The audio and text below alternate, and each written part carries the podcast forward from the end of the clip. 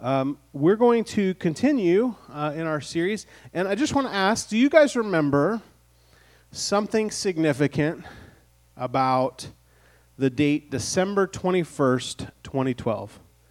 Do you remember that date? It was a significant day, right? Some of you remember, some of you don't remember. Uh, this date marked the end of the Mayan calendar.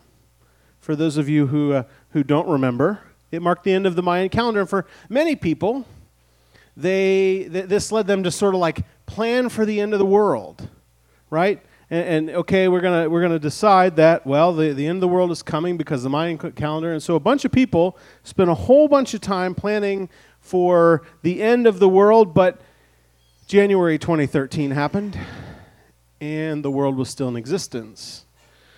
And it was learned later on that December 21st, 2012 was really just the end of a regular year in the Mayan calendar that it actually continued beyond that, and that it was not a doomsday thing.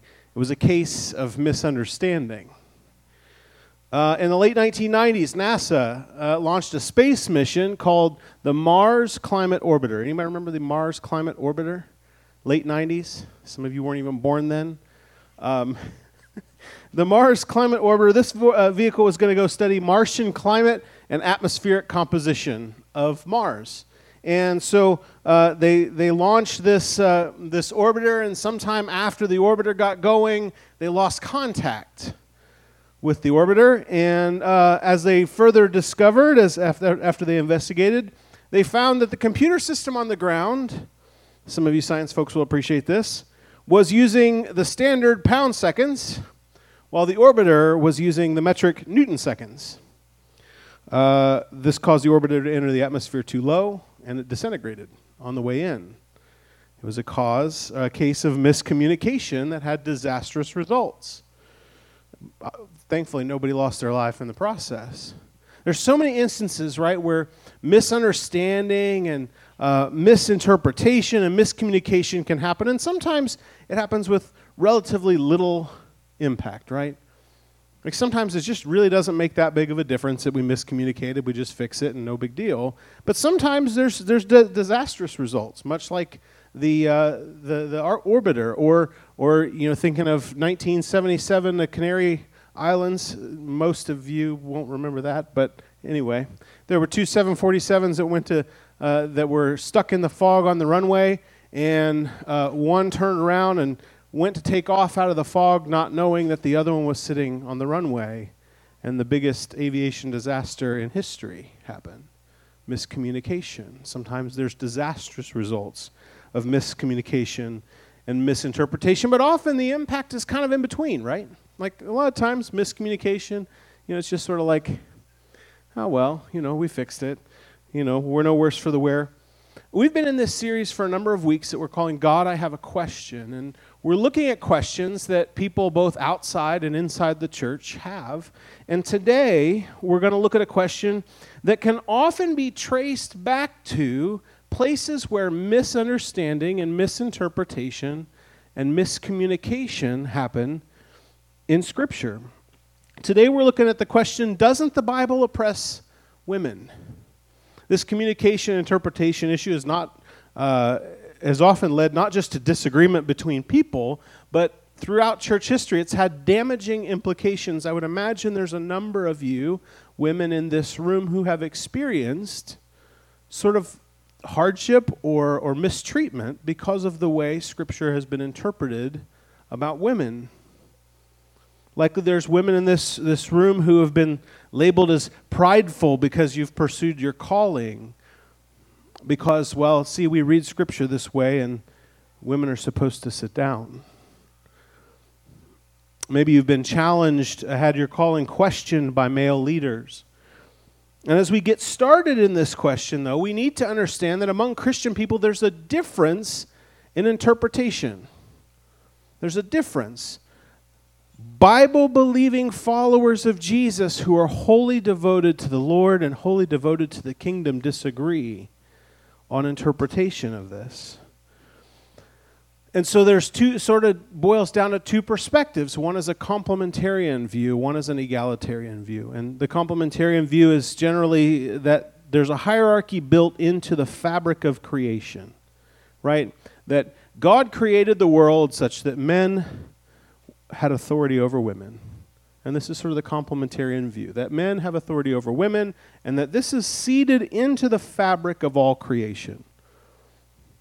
The egalitarian view says that men and women are created equal, and that the Bible doesn't exactly set up an authority structure, men over women. And like beliefs do, these perspectives tend to take shape in very different ways. If you think about like a decision you've made as far as belief, as you work that out over the course of your life, it has implications, right? And so if we take this sort of interpretations of Scripture and we say, well, this is what we believe, if you work that out over thousands of years of church history, there are implications. And uh, inside the church, complementarians tend to restrict certain roles like preaching and senior church leadership strictly to men. Egalitarian selects people for roles within the church without respect to gender, but solely gifting, character, and calling. Do you see how this could be an issue? If you haven't experienced this personally, do you see how this could be a problem? And here's the crazy part of this whole debate is that Bible believing Christians take the book and prove their case out of the same book. So before we dig in, we need to begin by understanding that it's a sensitive topic that needs to be handled with honesty, respect, and kindness. As so many of the things that we talk about in this series, we need to approach it with humility honesty, respect, kindness. That these are the ways that we approach question, questionable topics, right? As I said at the very, very, very beginning, some of you, this may fire you up a little bit. Can I ask, for the sake of the next 30 minutes, that you manage your anxiety and hear what I have to say? And you can decide in the parking lot when you don't see me whether or not you agree. Okay? Oftentimes, the disagreement begins way back in Genesis 2, where the Bible says that woman was created as a helper for man. But I would say that we need to begin our discussion about whether or not the Bible oppresses women a little bit earlier in Scripture than that. If we go back to Genesis 1, here's what we see. Verse 26 and 27 says, Then God said, Let us make mankind in our image, in our likeness so that they may rule over the fish in the sea and the birds in the sky, over the livestock and all the wild animals, and over all the creatures that move along the ground. So God created mankind in his own image. In the image of God, he created them, male and female, he created them. And what Scripture sets up in these verses is that the role of humanity is to rule over all creation, and there's no hierarchy created. Male and female, they're going to work together and they're going to team rule all of creation. And if we take this as sort of like the 35,000 foot view, I speak in airplane terms for obvious reasons that are not obvious to some of you who don't know me. I fly airplanes. Um, I guess I have to say that. I don't wear pilot stuff to to, to church, um, not usually at least. Uh, so if we take this as a 35,000 foot view, and then we move into Genesis 2 and we zoom into a much narrower view of creation of humanity. And here's what it says. It says the man Adam was created and in verse 18 we read this. The Lord God said, "It is not good for the man to be alone. I will make a helper suitable for him." Now the Lord God had formed out of the ground and all, uh, all the wild animals and all the birds in the sky. He brought them to the man to see what he would name them. And whatever he, the man called each living creature, that was its name. So the man gave names to all the livestock, the birds in the sky, and all the wild animals. But for Adam, no suitable helper was found. So the Lord God caused the man to fall into a deep sleep, and while he was sleeping, he took one of the man's ribs and closed up the place with flesh. Then the Lord God made a woman from the rib he had taken out of the man and he brought her to the man. The man said, This is now bone of my bones, flesh of my flesh. She shall be called woman, for she was taken out of man. Now, what happens right here is that people read this and say, Well, man was created first, so he's in charge. He has the authority. Woman was created as a helper, so she is under his authority. And that's the way a lot of times scripture gets read. But the Strange thing is, if you dig in and you look at what the original Hebrew word in for helper is the word azer. The word azer is a word that gets used throughout the Old Testament to refer to, to places where people receive help. Frequently, God is called azer, the helper. Would you ever say that God is subordinate to man because he's a helper? We wouldn't say that. And yet, for some reason, we say, well, when the word's used of woman, she is she's subject to man, and that's how this works. For example, we look at Psalm 33, we read this We wait and hope for the Lord, for he is our help, Azer, and our shield. And there's no sense in which we would say, well, you know, God is sort of under man's authority now because he's helping, right? We wouldn't say that because we recognize that just because one is a helper does not mean you are subject to someone else. But by Genesis 3, of course, everything goes sideways. If you don't know the story, you should read it. It's about a page and a half. Uh, you know the story. Adam and Eve disobey God by eating from the tree they were not supposed to. In response, God says this in verse 16 To the woman, he said, I will make your pains in childbearing very severe. With painful labor, you will give birth to children. Your desire will be for your husband, and he will rule over you. So, after sin shows up in creation, all of a sudden, out of this curse, we see a, begin to see a hierarchy, right? That man's going to rule over woman, and that woman is going to, her desire will be for her husband. And now we've got a, a hierarchy created. And it's a consequence of sin and brokenness. That this is not inherent in the creation, this is what happens when sin enters creation. Is that people begin to rule over others.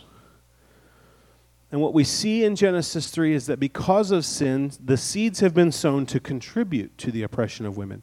Many people have said, well, scripture or religion oppresses women. And I think a lot of times that's founded.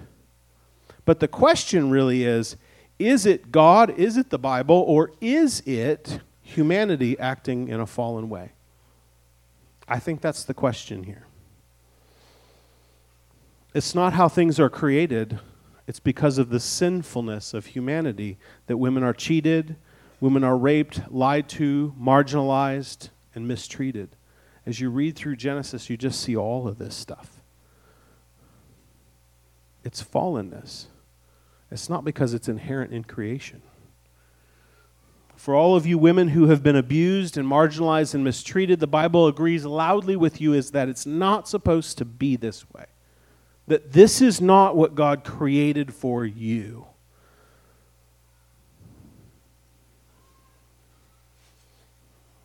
Does the Bible oppress women? No. People oppress women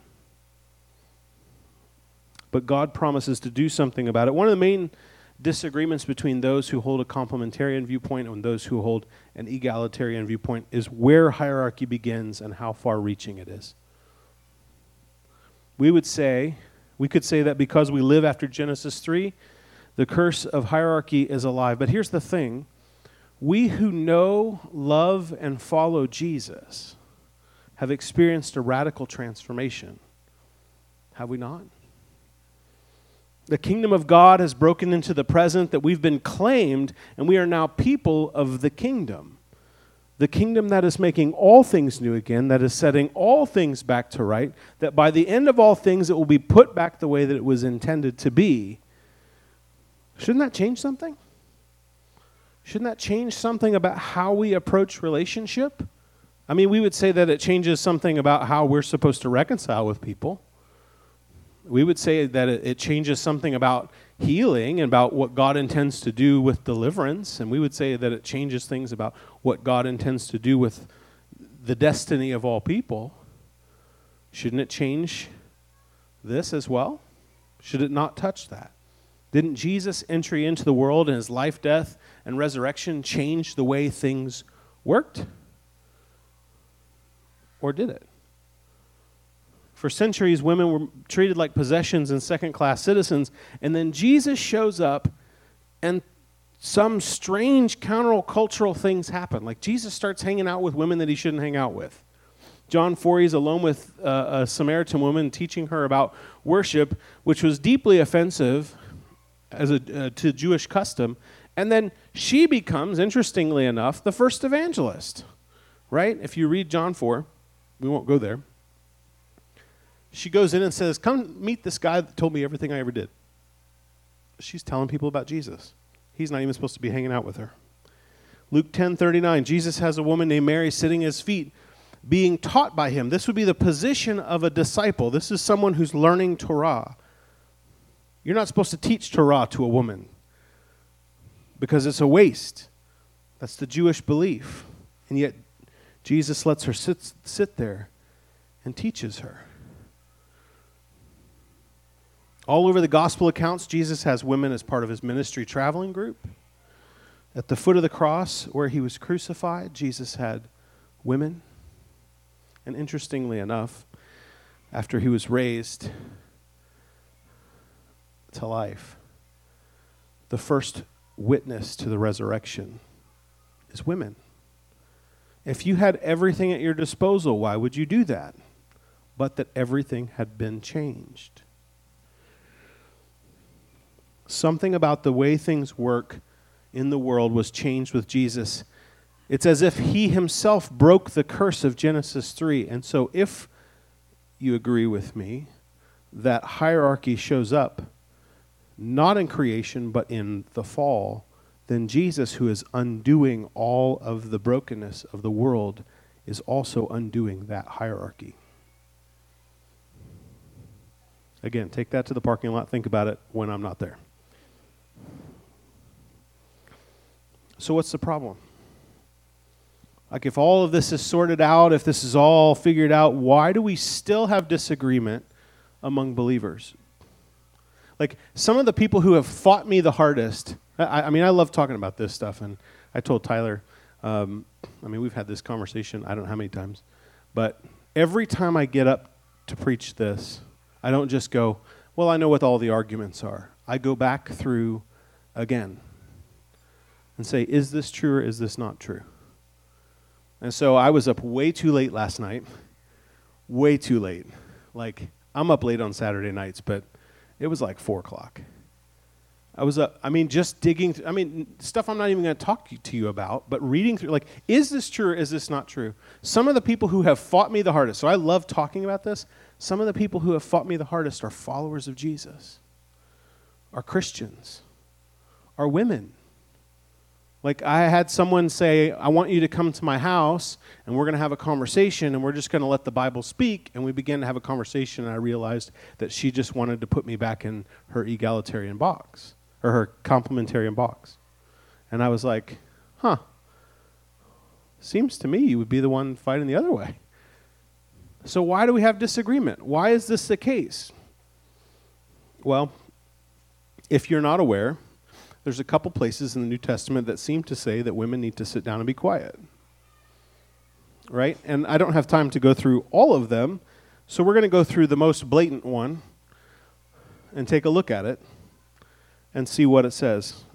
1 Timothy 2. If you have a Bible, you can turn there, you can underline it. Um, Paul is writing to Pastor Timothy in Ephesus, and he says this beginning in verse 11. He says, A woman should learn in quietness and full submission. I do not permit a woman to teach or assume authority over a man. She must be quiet. Mean, this is Paul talking here.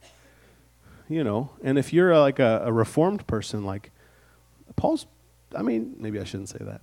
that this happens regularly. Paul's pretty up there, right?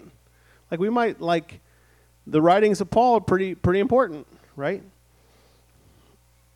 With these verses in hand, so many Christians close the case and say, well, women are not women are not allowed to teach. They're not allowed to lead.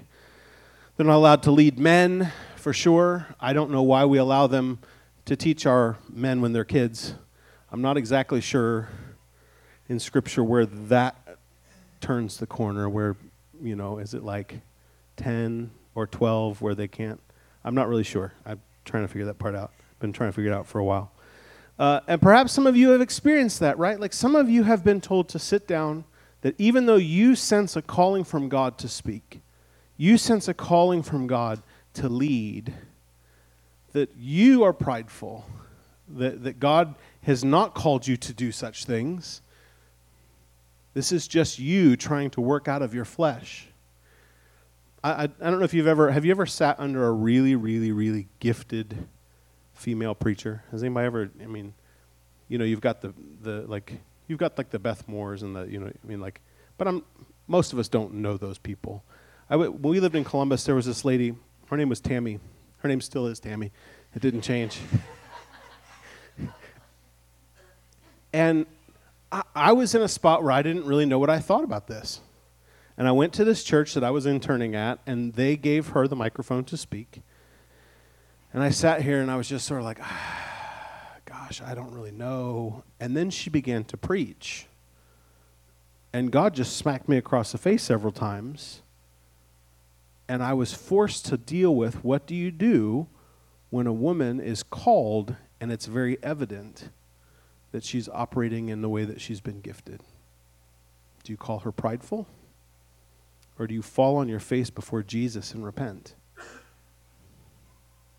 What do you do with that? Before we dig this passage up, though, and before we unpack this, I want just to look at a couple other places for, for Paul. Paul likes to say a lot of things.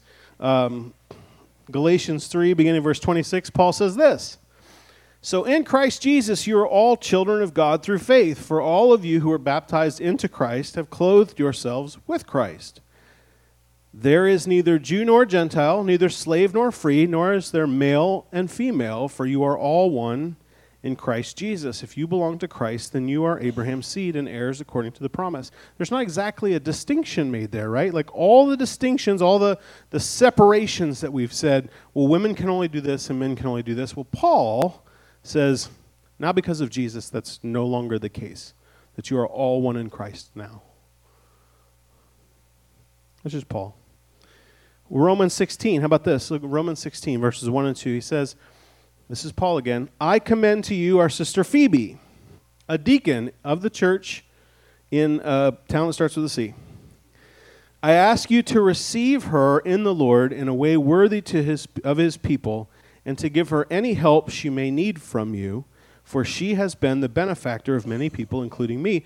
Th- this woman, Phoebe, is the woman that Paul handed the letter that he wrote to the Romans explained to her and instructed her in the what she's supposed to say with this letter when she gets there and says now the US Postal Service will come in a couple thousand years. You're going to deliver this letter though to the churches in Rome. And she goes and the way you would deliver a letter like that is you would read it and answer all the questions and explain what Paul was trying to get at and so you have Paul handing a letter to a woman, sending her to the churches in Rome, and saying, Hey, would you expound upon my letter to the churches in Rome so they understand what I'm saying? Sounds to me like preaching, teaching, call it what you want. And certainly this is like there's men and women in these churches. It's not like, you know, just the women's ministry. Like the letter of the Romans was not just written to the women in the church. So this is Paul do you hear what I'm saying? Paul, the same guy who says, I don't permit a woman to teach, is now saying, Here's this letter, go teach it. Or scroll down a little bit further. Scroll down if you have it on your phone. Verse 3 Paul says, Greet Priscilla and Aquila. Priscilla is a woman. She's listed first, presumably because she's sort of the out front person in this couple. My co workers in Christ Jesus, they risked their lives for me not only I, but all the churches of the Gentiles are grateful to them. Paul greets these people, and he said, if you look through Acts, Priscilla teaches the gospel in its entirety to uh, Apollos, which I mean, if you if you're familiar with the New Testament, you'll you'll see his name. So she teaches Apollos the more full gospel. Woman teaching a man. Just want to put that out there. One more. Verse 7 it says, Greet Andronicus and Junia. Junia is a woman, Andronicus is her husband. My fellow Jews who have been in prison with me, so she's been in prison, they are outstanding among the apostles. and they were in Christ before I was. Paul greets these people. He says, Junia, this woman, she's outstanding among the apostles. Apostles teach, apostles preach. They don't, it's not like she just kind of wanders around and is it also ran.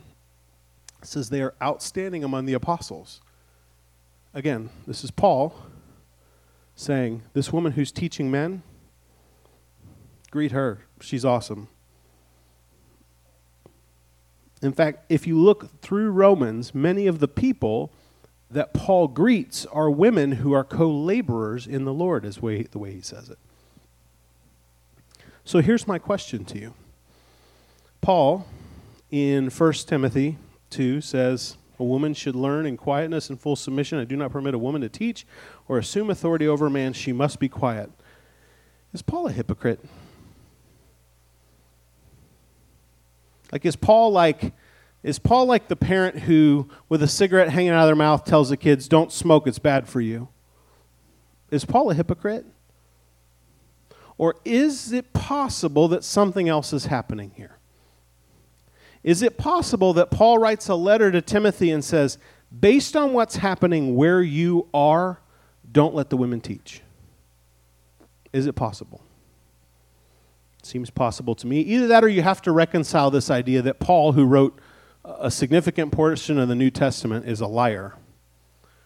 You can walk down that road if you want. What, what you have to realize is that 1 Timothy is a letter written to Timothy, who is the pastor of the church in Ephesus. Ephesus was like sort of the headquarters of the goddess, the pagan goddess Artemis. Artemis worship, if you, if you actually look uh, when in, in Ephesians, when Paul was there, he basically made a mess because he advocated a different god, and all the people who uh, were selling these statues of this goddess Artemis were kind of like going out of business. And it's like, hey, this guy's really putting a dent in the bottom line. We got to do something about this Paul guy because, you know, we're trying to sell these statues and nobody wants them anymore. They just want to follow this Jesus guy. So Paul disappears. Timothy stays. Timothy is now the pastor of the churches in Ephesus. And these women who were worshiping this goddess Artemis begin to follow Jesus. And as they begin to follow Jesus, they bring in the stuff from their Artemis worship. And they begin to, what, what uh, Paul says, assume authority over the men in the, in the congregation. So he says, I don't permit a woman to teach. I don't, she's not to assume authority. Everywhere else that, that Paul talks about authority, he doesn't use this word. There's a certain aggressive assumption of authority over a man. It's not that Paul's saying you can't, women can't teach. There's certainly not a place, there, there certainly is a place where Paul allows for women to grow as followers of Jesus and grow into leadership. But what he's saying is, if they're going to learn, they got to learn this way. We're not going to allow false teaching into the house churches. There's one other place, and I don't have time to unpack it. I almost put it on there, but we could talk about it later in the parking lot. the same kind of thing is happening in 1 Corinthians, and we can talk about that another, another time. But the same thing, Paul says they need, to be, they need to be silent. Well, hold on, Paul. You say they need to be silent, but then in all these other places you say you commend women for teaching and you sort of set them up to do it. What are you supposed to do with that? And here's the thing Paul is writing a letter addressed to a specific place. I think your other option is to decide that Paul is a liar, and then you got to figure out what part of the Bible you're going to get rid of seems to me that the choice that we have is to decide that that's what's happening.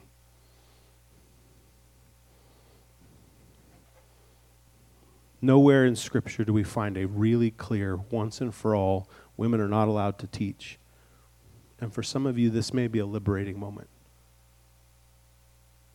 That for some of you, you've lived a life where God has invited you in to be a powerful voice for the gospel. And maybe you have been told, no, that's prideful, you can't do that.